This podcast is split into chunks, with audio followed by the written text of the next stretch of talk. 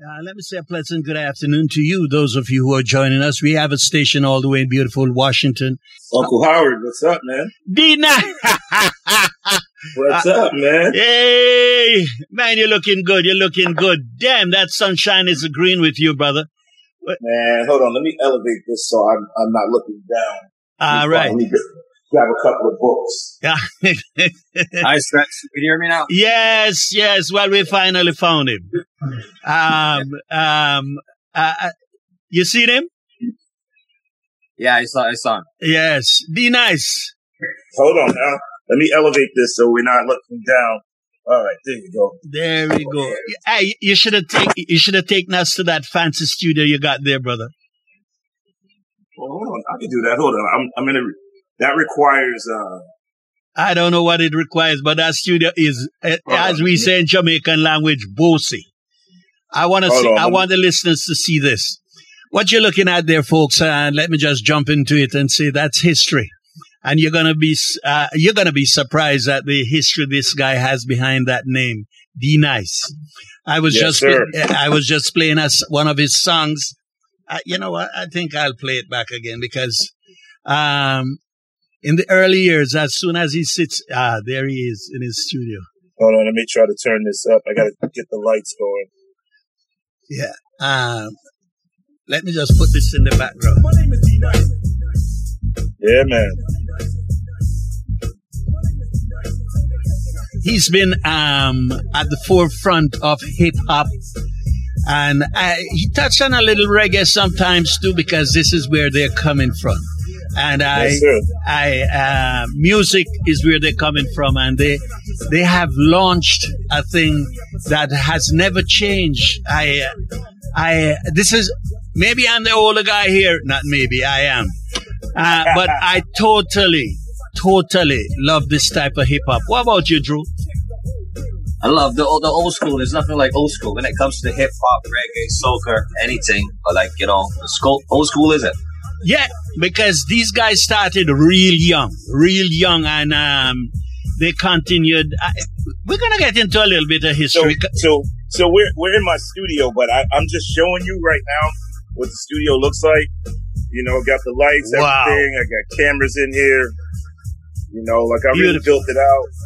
Beautiful. Is uh, LED booth. But for this interview, I got to keep this close to me, so I'm going to sit it over here. Yes, keep it close to you because we want we, we want to talk with you, brother. Trust me. You know, right. you could um, be my son. You're like Michael to me. Yes, absolutely. All right. So here we go We're now. Family, man. We are family. Family, my brother. Family. I always look at it that way. It's nice to see you. Likewise, man. Not in a working long. mood, just in a relaxed mood, and you're ready to talk to us. So I'm gonna yes, hit sir. you with the first question. Originally, you're from the Bronx. Yes, sir. Well, I was born in Harlem. Ah. Born in Harlem Hospital. That's where I'm from. I moved get... to the Bronx when I was a kid. So like my formative years were in the Bronx. But technically I'm from I'm from Harlem. Ah, no. What part? Uh, uh, what part of the Bronx you lived in? You grew up South Bronx because I was um, afraid um, of South Bronx. To be honest with you. Yeah. well, KRS One, who started our group, um, KRS One was from the South Bronx. I lived in an area called Highbridge. So Highbridge was kind of notorious, but Highbridge is the birthplace of like of hip hop. Like right down the street where Kool Herc and those guys, you know, Sedgwick Avenue. That's the area that I grew up in.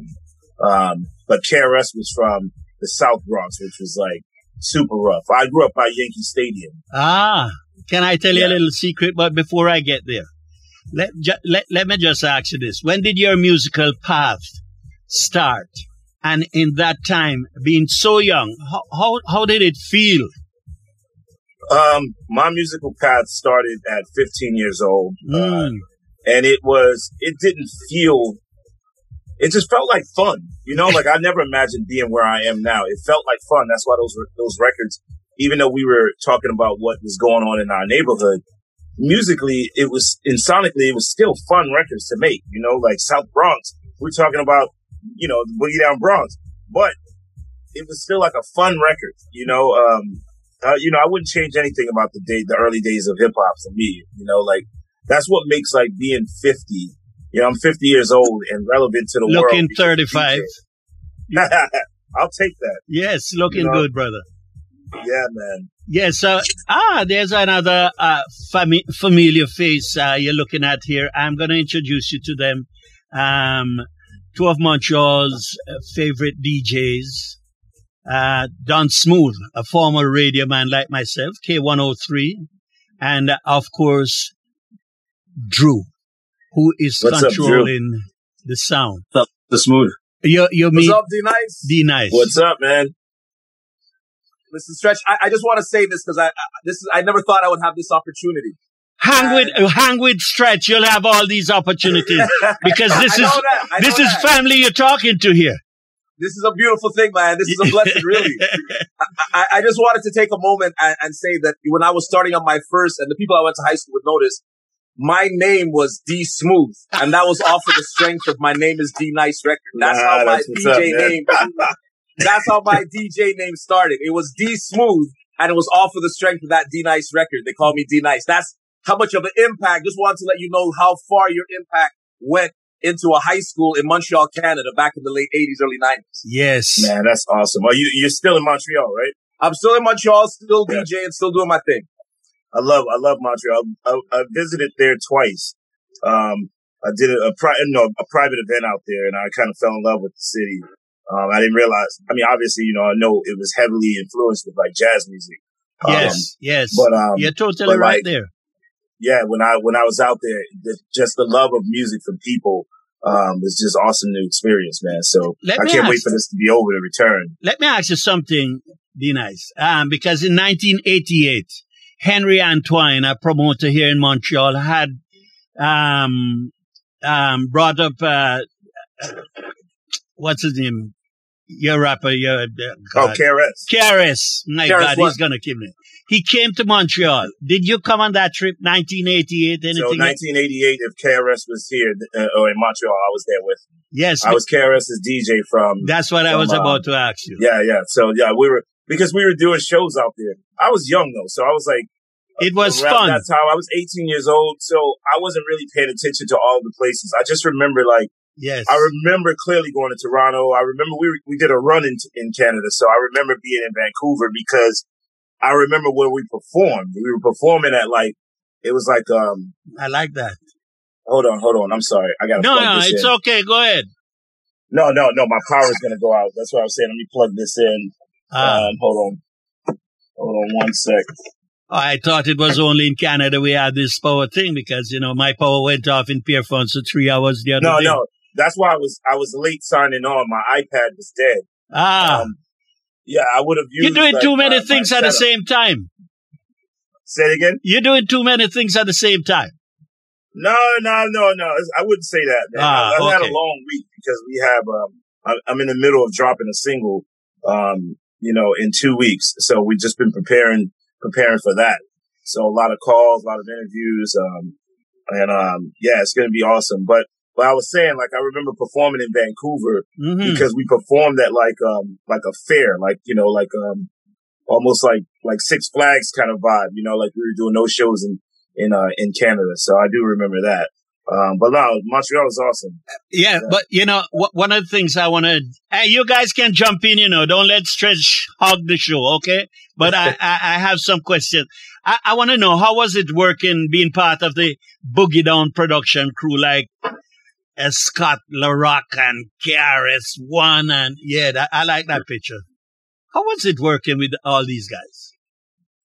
Well, you know, just from my remem- my memory, um, uh, just remembering those times, it was it was always um, uh, DJ Scott LaRock was one my mentor, and KRS One's mentor. You know, he was the social worker at the men's shelter in the Bronx ah. where KRS One lived. Right. And my my cousin was a security guard there. Mm. So um, Scott was his. You know, it was just awesome. Like he taught me how to DJ, taught me how to produce music. KRS One pretty much showed me how to like write lyrics. You know. Um, part of, you know, a lot, a lot of people don't know part of, uh, my big record, Call Me D Nice, KRS One wrote the first verse. You know what I mean? Like I wrote the second verse, KRS wrote the first verse to show me how I should be as an MC, you know, and I just still kept it. And, um, and that was always like the blueprint for me in terms of like hip hop. So like being with those guys, it was always about knowing how to do everything. You know, that's You know, I mean, that's what kind of makes me, I don't want to say great. That's what heavily influences how I perform now as a DJ. Um, being in control, being in command and, and allowing people to, to see who I, I truly am. And it's because of that direct reflection, um, of what I learned back in the day with BDP. All right. You said KRS1 influential, uh, um, and, um, the other guy. Now, tell, what would you, what would you say to these two DJs sitting across from me right here in Montreal? Oh man, I don't think I have to say anything to these guys, man. First of all, D Smooth he, uh, God, D smooth, you, you, you won't leave this down. I'll be calling you that hey, from now on. Bless, man. uh, bless. Nah, I don't want to live yeah. this down. I think, I think, look, man, the, the, uh, what happened to me as a DJ has been very, um, it, it's been inspiring. Even to myself, I look back at my own story and I'm like, wow, like I can't believe, um, where I am as a DJ. You know, like when I started after I left hip hop, you know, and, and you know, the, the, the struggle was different. It wasn't a terrible struggle. Uh, you know what I'm saying? It wasn't a bad struggle because I've always been surrounded by love. But when you think about the struggle of not having, um, um, the career that you want, you know, the, the career, when you have a taste of thing mm-hmm. and then you lose it, mm. nothing, nothing, you know, just things weren't the same. Things weren't easy. But I also know that that was God's way of preparing me for where I am now. Because without those struggles and without the, the, the struggles of not having the career, because like I said, I've always been surrounded by family. You know, I've always, always been surrounded by family and nothing ever seemed like a struggle in terms of that. But it's like when you have this desire to have, live a life with no regrets in terms of like career.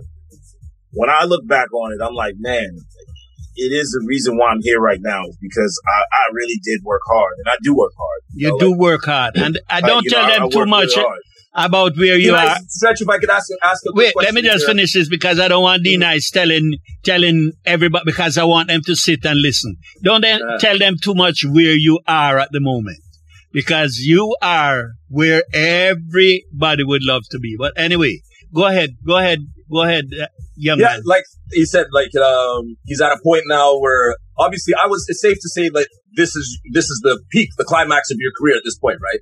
It's safe oh, to yeah, say that by far. By far, right now, from from my BDP days, the, that those days pale in comparison to what's happening right now. This is different. So now, like, I mean, you led the revolution of the online streaming for DJing. Um, I read that you said, you know, you've been working on doing your DJ album now for like nearly a decade. Now everybody is coming to you and wants to be on this record. How, how do you manage to filter out who you're going to mess with? Do you ever hold any resentment for those that you reached out to in the past that, you know, didn't return the favor, but now everybody's coming to you? How do you, how do you handle no, that? No, I don't, I don't, I don't harbor ill feelings at all. You know, like those, you know, the only person that can be bothered by those feelings is the, the, the individual that's holding those feelings. Like, you know what I mean? Like, so I let it all go. I don't, I don't knock anyone because the thing, the thing about it is all of those things had to happen for me to be in this space. Gotcha. You know, like, so that's why I don't, I just let it all go. Like for me to be in this very space right here, I had to, ha- the doors had to be shut. You know, like, I, feel you, yeah. I wasn't ready for where I am right now. You know, and it it had had success. This type of success happened years ago. I probably would have been an egomaniac. You know mm-hmm. what I mean? Like, but because it happened at an older age, I'm in a position to help guide people and to help, you know, fundraise and raise, you know, millions of dollars for people and for organizations virtually through DJing. You know, yeah. like I raised money for HBCUs and raised, you know, had that amplified with a partner, you know, and, and, you know, uh, you know, raise money for you know, the little girl dying of cancer. You know, she unfortunately she passed away, but you know, on my IG live, I raised like a hundred thousand dollars for her. You know, for wow. her family, cover their Beautiful, expenses.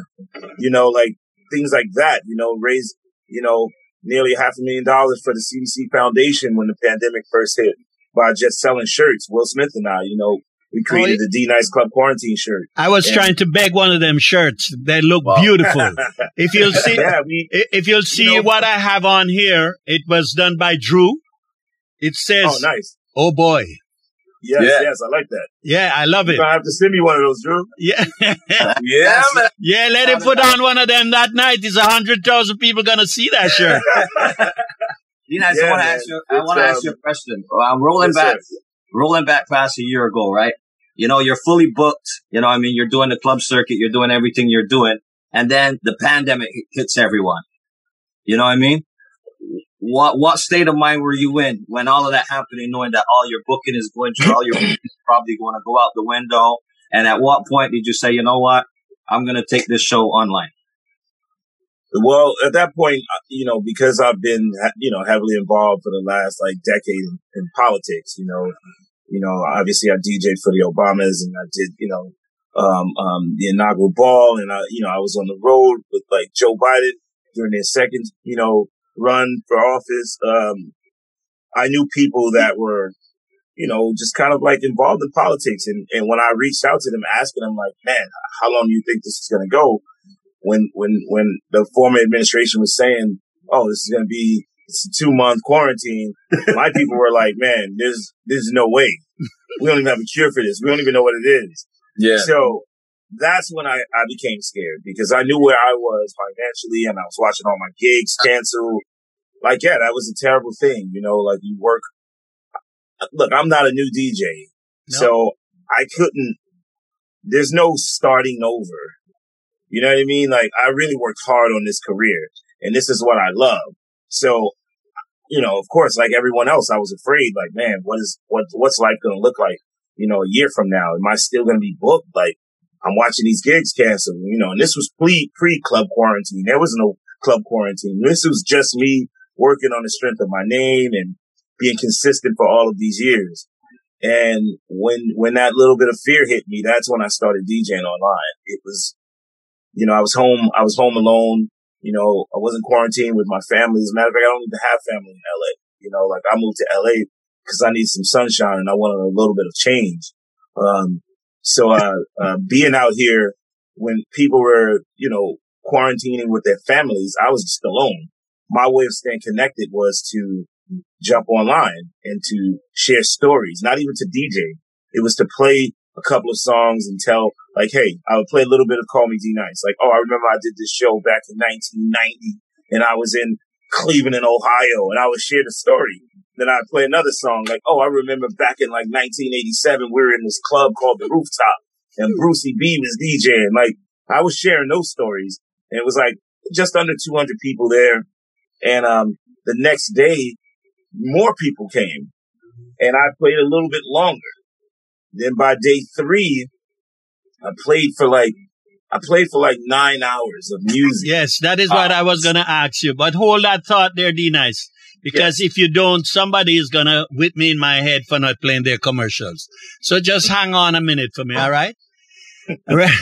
You're listening to one of the world's famous DJs um, uh, uh, in the studios, not in the studios, on Zoom, all the way from beautiful Los Angeles. D Nice is in the studios with us. So uh, we're going to pay some bills and then we'll get back to you. All right. So keep it locked. Uh, those of you who are in Washington, D.C., logged on to West Indian Rhythms here in Montreal. Good afternoon. Bonjour. Comment ça va? Because ici, we parle français. Right, right, right guys? Oui, oui. Oui, oui. They're of no use to me. We're going to pay some bills and then we'll get back to you. Yeah. Trinidadian Flavors. Open six days a week till 8 p.m. Closed on Mondays. Call 514-587-8423 TNT Palace, 6343 Victoria. This message is intended for all Quebecers. We must take extreme measures to curb the pandemic. Only essential services remain open. Gatherings are prohibited. It's forbidden to leave your home between 8 p.m. and 5 a.m. These efforts aim to protect our healthcare workers, seniors, and loved ones. Let's comply with the lockdown and curfew to lower the risk of contracting COVID-19. Because our health is important. For more information, visit quebec.ca slash confinement. A message from the Gouvernement du Québec. Tonight, sweetie, I'm making you your favorite meal. It's the least I can do after an entire week of taking away your phone, going through your messages, calling you names, insulting your friends, and shouting at you. Yeah, tonight I'm making you your favorite meal so I can start another week of taking away your phone, going through your messages, calling you names, insulting your Violence against women stops here. Contact SOS Violence Conjugale. A message from the Gouvernement du Québec. Now more than ever, the simplest gestures are our best protection to fight the virus. That's why we need to continue following basic health measures, such as keeping a two meter distance from others, wearing a mask and washing our hands regularly. Avoid travel and non-essential trips. And if you develop symptoms, be sure to get tested promptly and follow self-isolation guidelines. See all of the measures in place at quebec.ca slash coronavirus. Let's continue to protect ourselves. A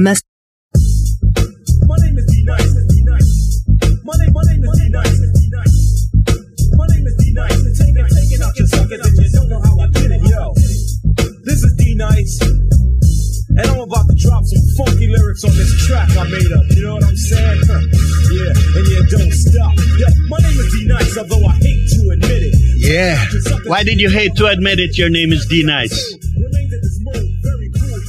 That was KRS that Kara, I explained earlier, goes to first verse, so that was about being arrogant, like, oh, I'm be nice, but I hate to admit it. Like, it was just that arrogant vibe of uh, hip hop. You know, I was always supposed to be different from Chris. Chris was more political. I was young, so I was supposed to, instead of like being Flavor Flav to Chuck D, like the flavor was silly, I was supposed to be the dude that like attracted all of the young girls to love the truth while KRS spread it, you know, while he put the message out there. Right. So, uh, yeah, it was fun though, man. I, I miss those days. Yes. I love where I am right now in life, but I miss those days. Yeah, but you were younger then, and yeah, yeah, you didn't think of money, you didn't think of nothing. Yeah. Um, uh, yeah, what was the question have, you had asked? You didn't have all these bills to pay. Exactly. sorry, sorry about that when I cut you off. You, you were telling us.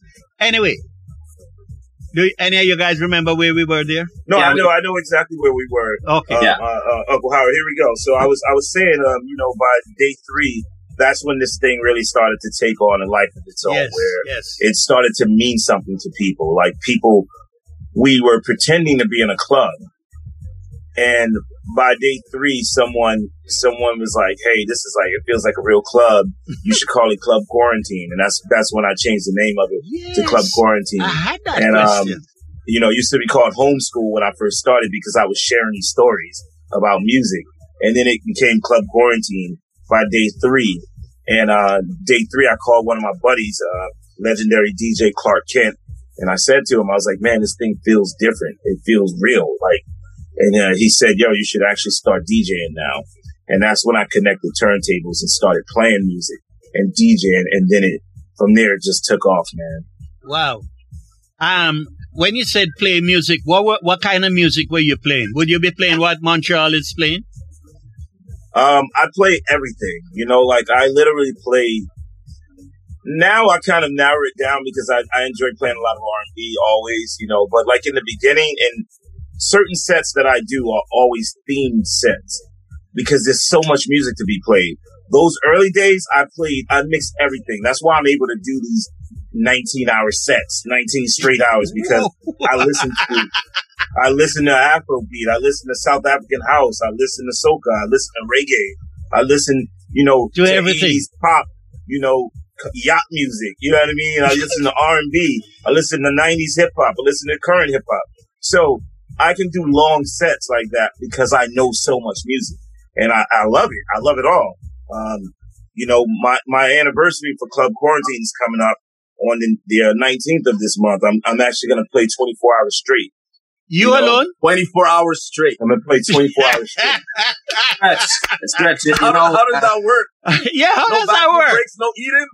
When do you no, sleep? I still eat. I mean, the screen is narrow. So the screen is narrow. See, what y'all don't see is through the narrow screen, I usually have about like eight strippers on this side. I have a bottle service girl over here. That's just all in my mind, man. It's all in my mind. I got, I have catering on me. no, no, no. But, D nice. but when, no, really, when, like, I do, I do, I do eat. I just like, I'll put a song on and then I may have like a little, you know, a little salad on the side or something, or maybe a sandwich. You know, usually I'm like, yo, I'm gonna let it breathe, and then I'm off to the side, and you know, I'm back. I never let people see me eat, but you know, I, I definitely, I definitely eat. But 24 hours. When, I think when do you actually sleep? Yeah. I, I, I mean, woke, look, I I- woke up this morning. I woke Hey, up this wait, morning wait, at wait, wait, about- Drew. You about hit seven o'clock. You were when you were on, and I was saying, man, this guy's not gonna. We're not gonna see him on the on the interview today because he's gonna need No. his rest. Drew. You think I? You, You, know what happened to went D hear Nice? Uncle I heard. I heard he fell asleep one day while doing No, the no, show. no. How? I, No, explain no, that. I, I, I, actually didn't end my live. I thought I ended the live, and I left. and went to bed. And there were still like four thousand people in there for hours, just having their own party with no music playing. Wow. it's But this morning, what happened? What happened this morning was that I went to bed early. oh, I, I, I function on five hours sleep, like I'm good. But I went to bed early last night. I had, I did, um, Kenny Smith, um, you know, uh, NBA guy, um, I did his, uh, NBA All-Star All-Star. virtual. Yeah. So we did it on my IG and we did it on like Zoom. We had two things going. I did that set and then I went to bed and I woke up and it was like three o'clock in the morning. I couldn't sleep. I was like, yo, I, you know, I didn't feel like reading. I was like, yo, I just, I should just get on and play music. Cause usually that time of morning, like, you know, I, I expected to be like, you know, a thousand people. I still have the screen. I just literally just turn it off. It was like 30,000 people in there. For me, it's three o'clock in the morning and people are like just up listening to me play music and Deborah Cox, you know, um, all these singers are in there. I'm like, wow, like no one can, clearly no one can sleep, man. What? Hey, D-Nice, D-Nice, I'm wondering, I, I want to ask, because you said like you do these marathon sets, 19 hours and all of that.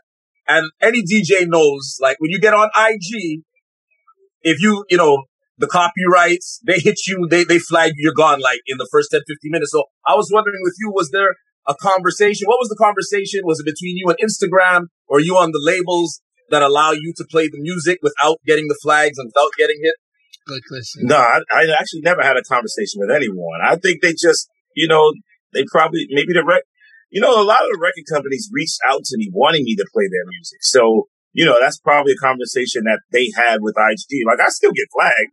I get Okay. flagged. That's, that's why you, I don't play any Jay-Z. I don't play any, like, you don't hear me play those records. Right. Uh, see, a lot of DJs, the thing is, if you have like, if you have success playing a song, because these platforms don't have the rights to play music, but if you have success playing a certain song, you should just make a note of it. Like, oh, you know what? I played that. It kind of went through. Like, that's what I, that's why you've never heard me. I don't play Jay-Z. I was like, oh, I get it. Like, Right, play Day, 10 minutes later, I'm kicked off. Uh, excuse me. Um, I don't play Rihanna. I don't play these songs. I don't play Drake. Not that I don't want to. I just know that I'll get flagged. So, you know, you just gotta know. I mean, and that's why I use the echo a lot. Like, like, there are tricks to it for me. Mm. Some DJs like to just play the music straight. Me, I like to speed it up some. I like the effects on the mixer. You know, I'm using a DJM, um, S11 right here. Amazing, amazing effects. Like, you know, I'll put all of that on there. And that, that kind of became my style, like the signature, but people don't realize that's not the way that I was DJing pre-pandemic. That's the way that I learned to DJ in order to not be flagged as much. So that's, you know, and I just kind of made it a part of my thing, made it a part of my sound. So yeah. Go- going from always uh, DJing for crowds and an audience and having that instant reaction, how did you adjust to now doing it virtually where you're, you know, you're in your crib, you're in your living room, you and you're not getting that live reaction? How did you find you had to make that adjustment? So if you, if, it, it, as far as like, it- it's really based on the comments. Hmm. Like if people, if people are in the comments and they're leaving hearts, you know, like on IG, you see the hearts flying on the side. Yeah, for sure. If you're constantly seeing hearts fly, that means that someone is sitting there pressing that button. Yeah, yeah. You're not pressing the button if you're not, if you're not having a good time. Also, I pay attention to like how many people are in there. Like if the number keeps going up or if it levels out and it's not dropping, that means that people are really having a good time. So in my mind, I just, sometimes I'll just close my eyes and I'll just imagine seeing all of these people there.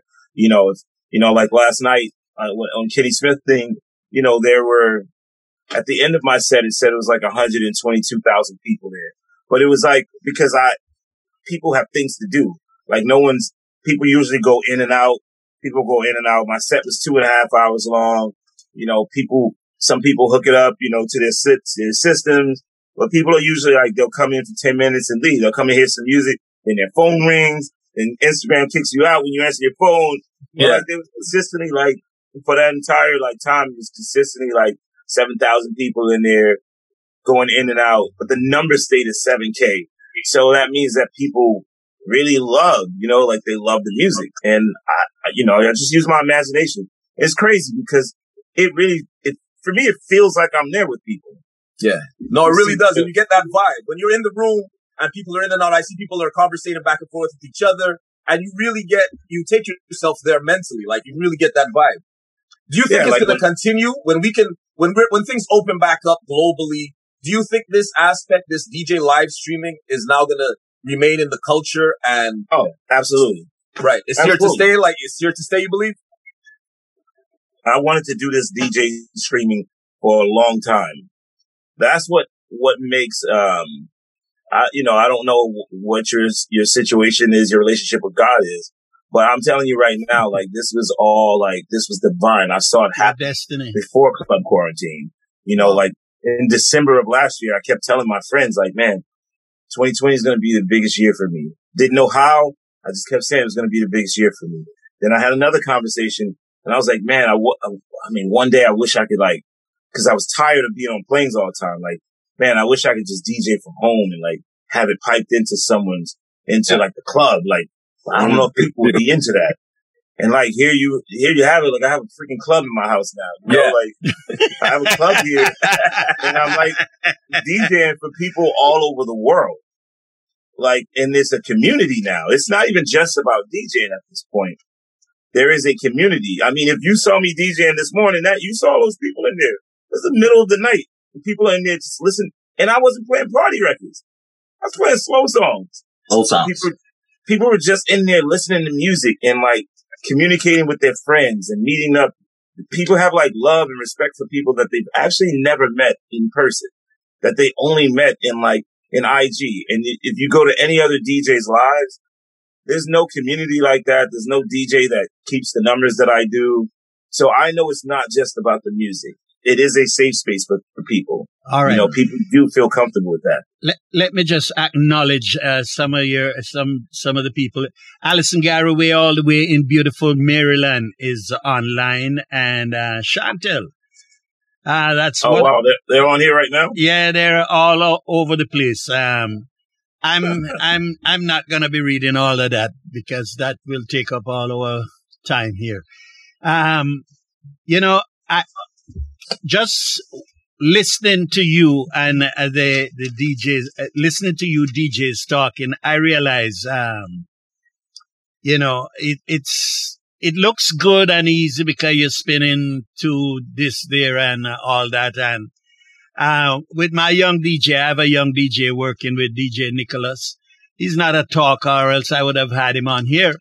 And um, he's very good at what he does. And uh, just like these two. And there's another one called my original DJ who knows everything about you guys. You can't hide nothing. Um, he he he's in Jamaica, or else he would have been here too. Uh, his name is DJ Butcher T. But you know, I I'm wondering when do you get tired? Because you say you move on five hours sleep, and every time I fool around, D D Nice is on. When you do what you love, you know, you don't even think about being tired you know, like I get to play music for a living. I love music. I'm an artist. I'm a producer. Uh, you know, I'm a DJ and I get to still play music for people all over the world. And when you know that the music is affecting people, the music saved lives, you know, during this time, during this pandemic. So sometimes when I go on live, it's not just because I want to DJ. It's because I know that there are people out there that really need to hear the music because their minds aren't right at that moment. You know, in that moment, they're they're battling with depression. Yep. People have lost jobs. Yep. People have lost family, you yep. know, members and friends have died. I mean, personally, throughout this pandemic, I lost multiple friends from Andre Harrell, like, wow. you know, you know, ecstasy from Whodini, you know, just the other day, Prince Markie Dee from the Fat Boys. These are like my friends. Prince yes. Markie Dee was in my IG live every time I was on, you know, and yeah, like watching people die, you know, um, so I know that the music has been saving lives and music has been keeping people inspired. And that's my reason for getting on. All right. You know, it's not, yeah. And we are enjoying it. Believe you me. Uh, I'm just going to hit you with something that these guys don't know about you. Other than being a DJ, a rapper, producer, how did photography slip in the mix? I was, I always loved photography. Um, but I didn't start taking it seriously until I met an iconic photographer uh-huh. by the name of Gordon Parks. Uh, Gordon Parks was the first black photographer for Life magazine. Yes. You know, he was also a director. He directed the original, uh, Shaft movie. He was also oh, yeah. a published author. He was also a musician. You know, his, his book, you know, uh, uh, is part of like, you know, school cu- curriculum, you know, so when I met him, he was a true renaissance man.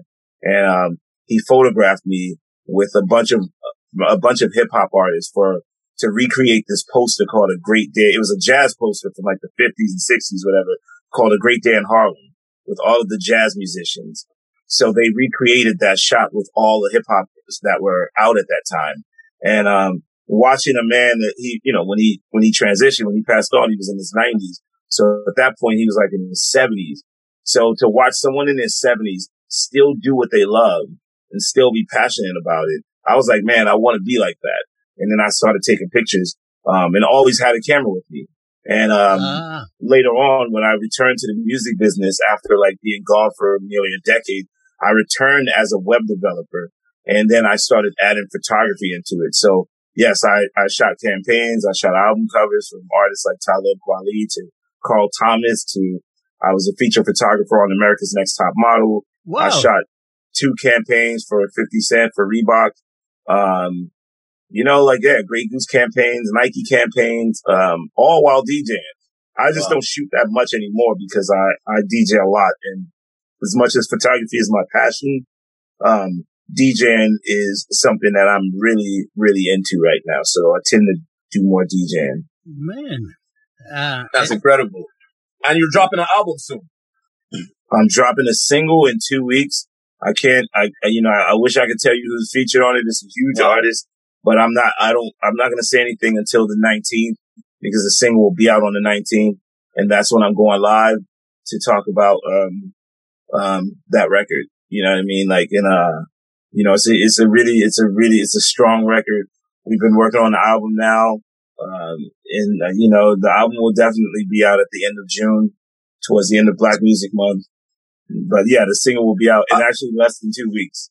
I'm and, curious, what's the approach? Because when it says DJ album, does that mean you're doing the production? Does that mean you're going to be doing yeah. ad libs? Is it going to more? Be... It's a combination of both, more like co-production and of course ad libs on it. Um, selecting, you know, the artists that I want to work with. Um, yeah, it's like I mean, I'm fully involved in it. You know, I, I was they were trying to get me on another meeting but I, you know, I, I, I couldn't disappoint Uncle Howard. They're trying to get into this meeting right now.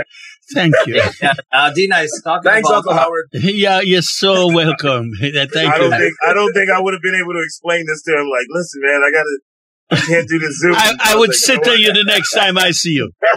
I would let yeah, Michael hold two hands and I'd sit and we'd stifle you. But thanks, man. Oh, man I certainly I appreciate it. I wasn't going to miss this. No. Especially because he told me, he told me, he said, uh, he had a couple of, of his buddy DJs that were going to be on, man. So I was looking forward to meeting you guys. Yeah, I had it, brother. Appreciate what, it. What's his name again? D. D Smooth. Come on now. See that? I didn't say it out D Smooth. I I I, I, I, I, I, a copy of this. I'm gonna sample that. Yes, you have to. you know, you had a question for him because we're running out of time. Yeah. Stretch, I think my mic might be giving a little bit of trouble. Yeah, I, I wanted to ask you a question. I heard an interview with you and we were talking about uh, your album coming out on record labels and that. And in the interview, you were saying that uh, when you started the quarantine uh, club, that record labels reached out to you and you spoke to them, but you never got back to them. Tell us a little bit about that. I mean, I mean, so early on in, during the pandemic, it was about playing music, people saw the wave happening. And, you know, a lot of record companies wanted to get involved with what I was doing.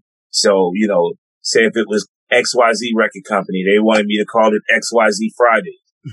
I didn't take, take the money because it was for the first time in my career, I felt like I was in full control of something that I created. Mm-hmm. You know, like I created this thing. I created this club quarantine and this concept and for people to be here and to hear music.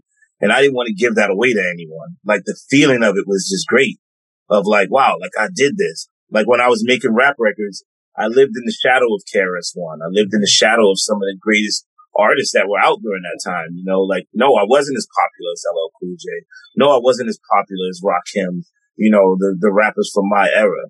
Well, here we are now in this day with what I was doing and what I felt. I was like, man, this is actually my thing. So I don't want to call it XYZ Fridays. Like, no, it's just going to be club quarantine. And if someone wants to, you know, want me to DJ or be part of it, cool. It's still going to be club quarantine. It may be presented, you know, but that, that top header is going to be club quarantine because that, this is my thing. This is you what know, I worked for. This is what I worked for for all of these decades. So it's never disrespect to any of the record companies because I truly, truly appreciate the support that they've given me. You know, I've done record company events on my, you know, on my, my IG live and I've also done private events via Zoom. So my studio here wasn't built for my IG DJ set. My studio is actually built for, for my Zoom performances and like those platforms. That's why I have like multiple cameras all over, studio lights. Um, and it's because I do those types of events. So I'm, I'm, I'm truly humbled that record companies and other brands feel good enough about the brand that I built that they want it to be part of what they're doing. And I'm glad that I said no in the beginning because it would have been a different type of thing. It wouldn't have been what this is. It wouldn't have had the same integrity. It wouldn't have had the same level of respect that it does right now and that I, that I do because I don't do everyone's thing. I don't do everything. And I, and I also stay true to the, to the followers, to the people that, you know, like I could easily just run off in the sunset and not DJ on IG ever again because I have so many private events, but I go on on IG, like I said earlier, because people need to hear the music. You know, and it's always going to come from a good space. We got 10 minutes to go, but I have to ask you about this. I just want you guys to listen to this. Now, I used to rock because we had cassettes in them days, okay? And when, whenever we went to New York to pick up records or whatever we did, there, there was a, re, uh, uh, a record store in Bronx. I think it's called Tads or Pads or something. And, um, they had introduced us to this song. And, uh, of course we had to, in, not we, but Butcher T had to investigate. And this song is one of the best, if not the best hip hop song I've heard in my life till this day. And this is what it sounds like. We all agree tonight, all of us have agreed that America has a very serious problem. Oh wow! Self-destruction. Self-destruction. Oh, no destruction, brother. Self-destruction. Self-destruction. Self-destruction. Everybody was on that. Yeah. Self-destruction. Stop the violence. Well, today's topic, self-destruction. It really ain't the rap audience that's bugging. It's one or two suckers, ignorant brothers, trying to rob and steal from one another. You get caught in the mid. So to crush that stereotype, here's what we did.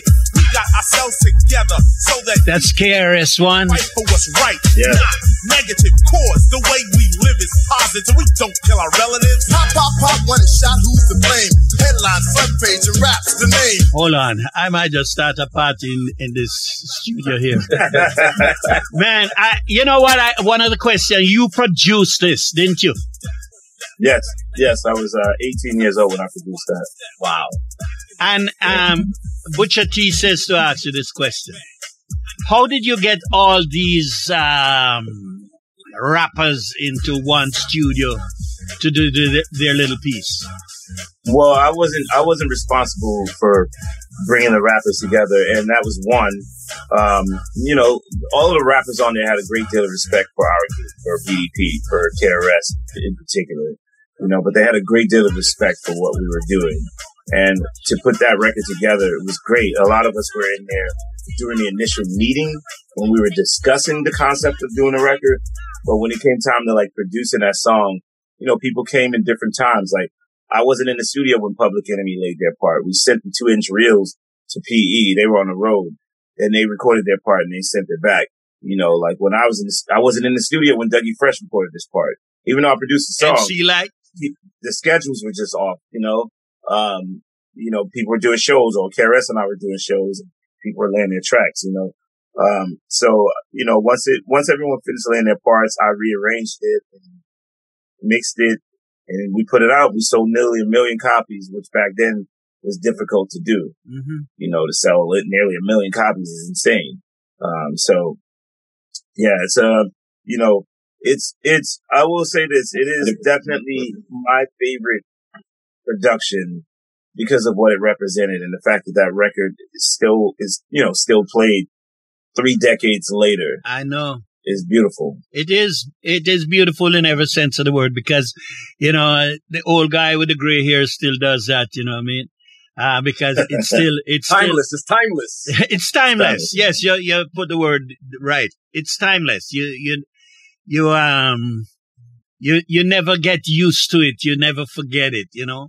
Sure. And I, I am, I must say congrats. You know, I, I wish we could go on with this, um, interview for the next two, three hours, but we'll just do it again. We'll do it we, again. We will do it again. Believe you me. We will do it again. And I just I'll give you my word on that. We'll do it again. We'll do it when my single comes out. Yes, then sir. We'll, oh, you're reading. I'll jump back on. Hey, you're reading my mind, aren't you? Because that's what I was I'll thinking. When the single comes out, you're gonna come back and sit right across Absolutely. from us. And are, are we gonna hear a D Nice, uh, a D Nice 2021? No, no, I'm not rapping. Album? Are you gonna Are you gonna be spitting on your album? No, not at all. not at all. I thought about it, but then I was like, Nah, I'm good, man. Let's yeah. just focus on this project for what it is, and it's it's a it's a beautiful project. You know, like it, it really is. I can't lie, man. Like artists, man, artists really came through for me. Some of my favorite artists, some of my some of my favorite artists, you know, they really came through, and it's gonna be a really it's gonna be a solid project. And you know how like Khaled Khaled's approach is more hip hop, or like David Guetta's approach is more like EDM and stuff, dance music. This this album is more an R and B approach, and and it's it's just fun. It's been fun to make it. You know. Also, Dina, Dina, you said uh, earlier in the interview you said that you see what's happening now with all the virtual parties and everything. That's that's here to stay. Yes.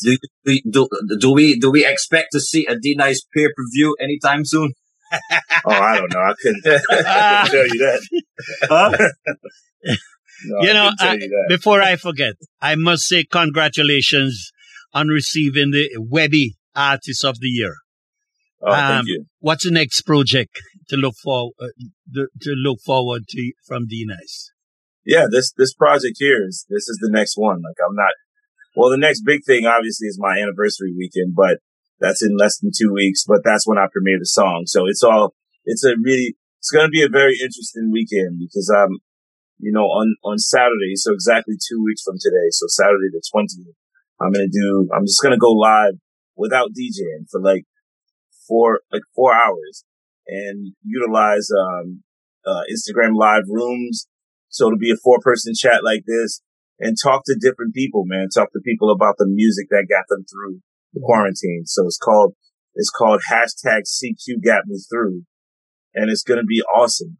A great way to discuss with people each song. So hey, hey, Uncle Howard, like what song got you through the pandemic? So you can say, you know, I don't know what you're listening to, but go ahead. I'm, you know, tell me what that song is. Ah, uh, The Way We Were by Barbra Streisand. Okay.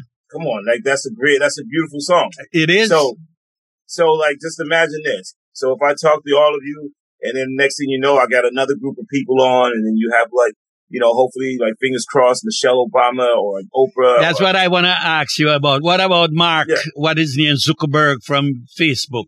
You, you did something like, hey, with it. Mark wants to jump on and share his info, like you know, share his song. Great, but then at the end of the four hour set, we'll create like you know, I'll have someone compile all those songs.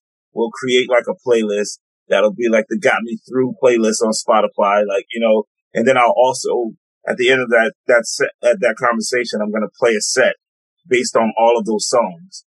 That so it's more it's like the people set. Ah. It's it's a it's a yes. set curated by everyone that's been listening to it based on the songs that got them through the pandemic. Yes. Any any famous last word you guy you, you wanna ask him a question? Okay, we gotta wrap uh, it up. I'm just curious. I mean, obviously D Nice doesn't need it because the crowds go wherever he is. Yes. But I know you do IG, the Zooms, but I've never seen you on Twitch. I'm curious, is that like did you purposely say, nah, that's not for me, I'm not going there? So it's um look man, I, I got a good thing going on on IG. Yeah. Yeah. It's a really good thing. It's a way to directly communicate with people. Mm-hmm. I can go, I can sign on IG and you'll get that notification or you can happen to be on your IG and see it like, oh, D is on and you're just immediately in there. One click. Not that I wouldn't use Twitch. I do have a Twitch account and I have a YouTube account and all that. I just don't use it because it's like, I like what I have. You know, mm-hmm. I like the situation that I have.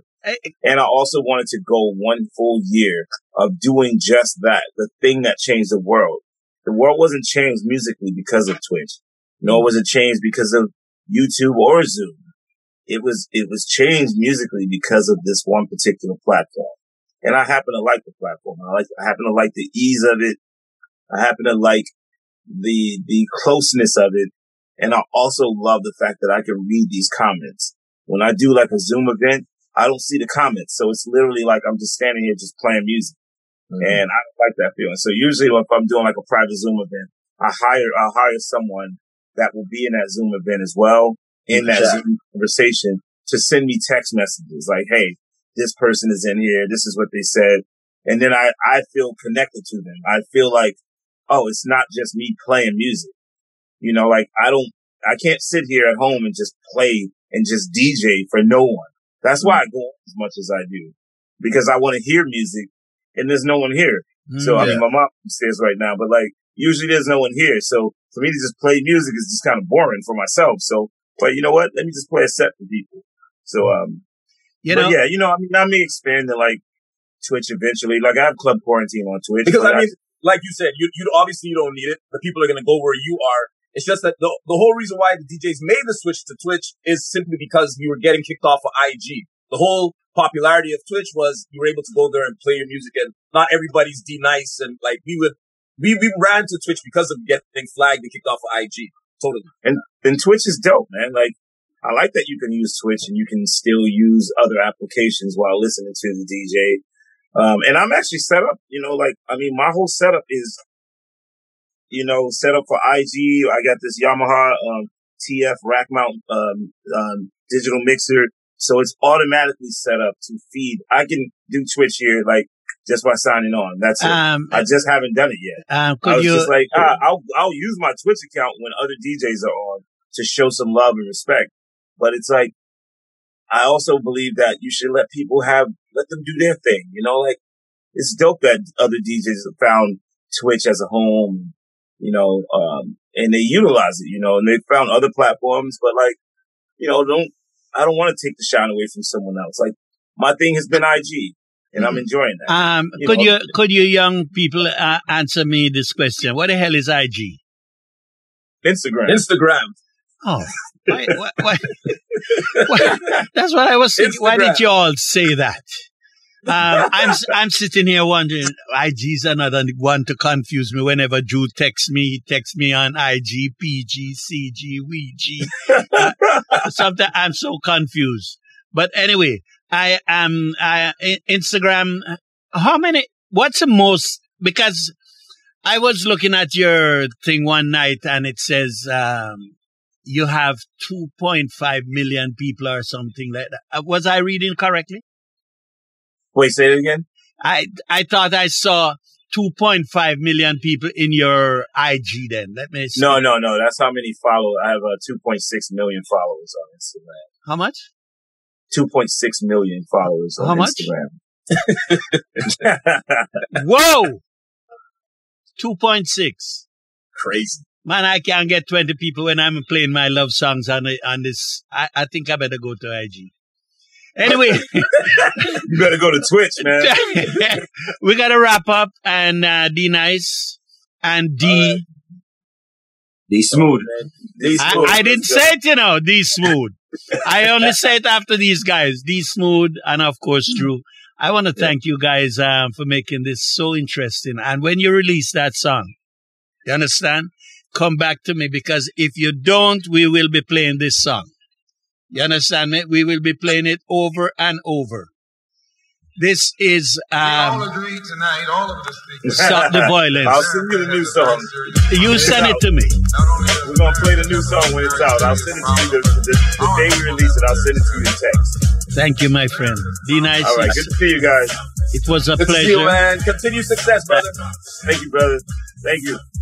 2.6 million. I need something with two something in it. I have 20 people. I'm telling you, nice guy, beautiful person. Uh, that was great. Yes, great. you know, I, I've seen him in in New York and he never forgets you. I, I- really and truly. I mean, this guy is a big name in the business. When I tell you, big name. Yes. But The biggest. yeah. But you know, I, I he, he's like, you know, I, I don't know, I don't have the words to express. He's like you two guys, very nice, polite, everything. But you know what I think is something very interesting that stuck with me that he said is that he had to go through what he went through to be able to handle Yes, all of what he's getting yes, now. yes. Yeah. And I think that's why he appreciates it and handles it the way he does and didn't become like an egomaniac, which would have been very easy. Yes. Yeah, you know, but none of them in that crowd, that group, um, have any ego, you know. I have met um big fat guy, he died, um, what's his name? And uh, um DC Light and some of them. I met them in the early years, Butcher T and I, when I used to go to New York to buy records. And none of these guys have any kind of ego like what we see today. You know, KRS-One, he was as simple. He wasn't afraid to tell you. He li- he told us Mike Williams with CHOM FM, and he Mm. told us at uh, K. Um, I nearly said K103, but CKUT, um, that he lived in a shelter. Yeah, yeah. You know, and he was. I think when when the bridge is over, he was still like homeless, like in a shelter. yes, Yeah. you know, and these guys pull themselves up. Be nice. That name, that name, that name is what he should have. D nice. Yeah, because he's a nice it, it, person. suited him. It suited him. It suited him. Yeah, you see how we not afraid to talk to us. Yeah. And right, D, D Smooth. you gotta remember. I remember, but I ain't saying I it think I- first. I think, I, I think I even have a hat thing. Because what I'm gonna do is You say gotta- is gotta- Dru who spread that D nice. D D Smooth. You gotta Yeah. get, gotta D get Smooth. that cowboy hat. You know Yeah. what I, I'm was, saying? ah, I forgot. I want to ask him about the hat culture too. But Yeah. Oh, so yeah. There's so many things with him. It's like No, it- it- we could not finish. We needed two no, hours. there's there's so much. There's Yes. so much. But I want to thank you two um, for sitting in with me, helping me out with this because I wanted to talk to this guy and you made sure that it was okay.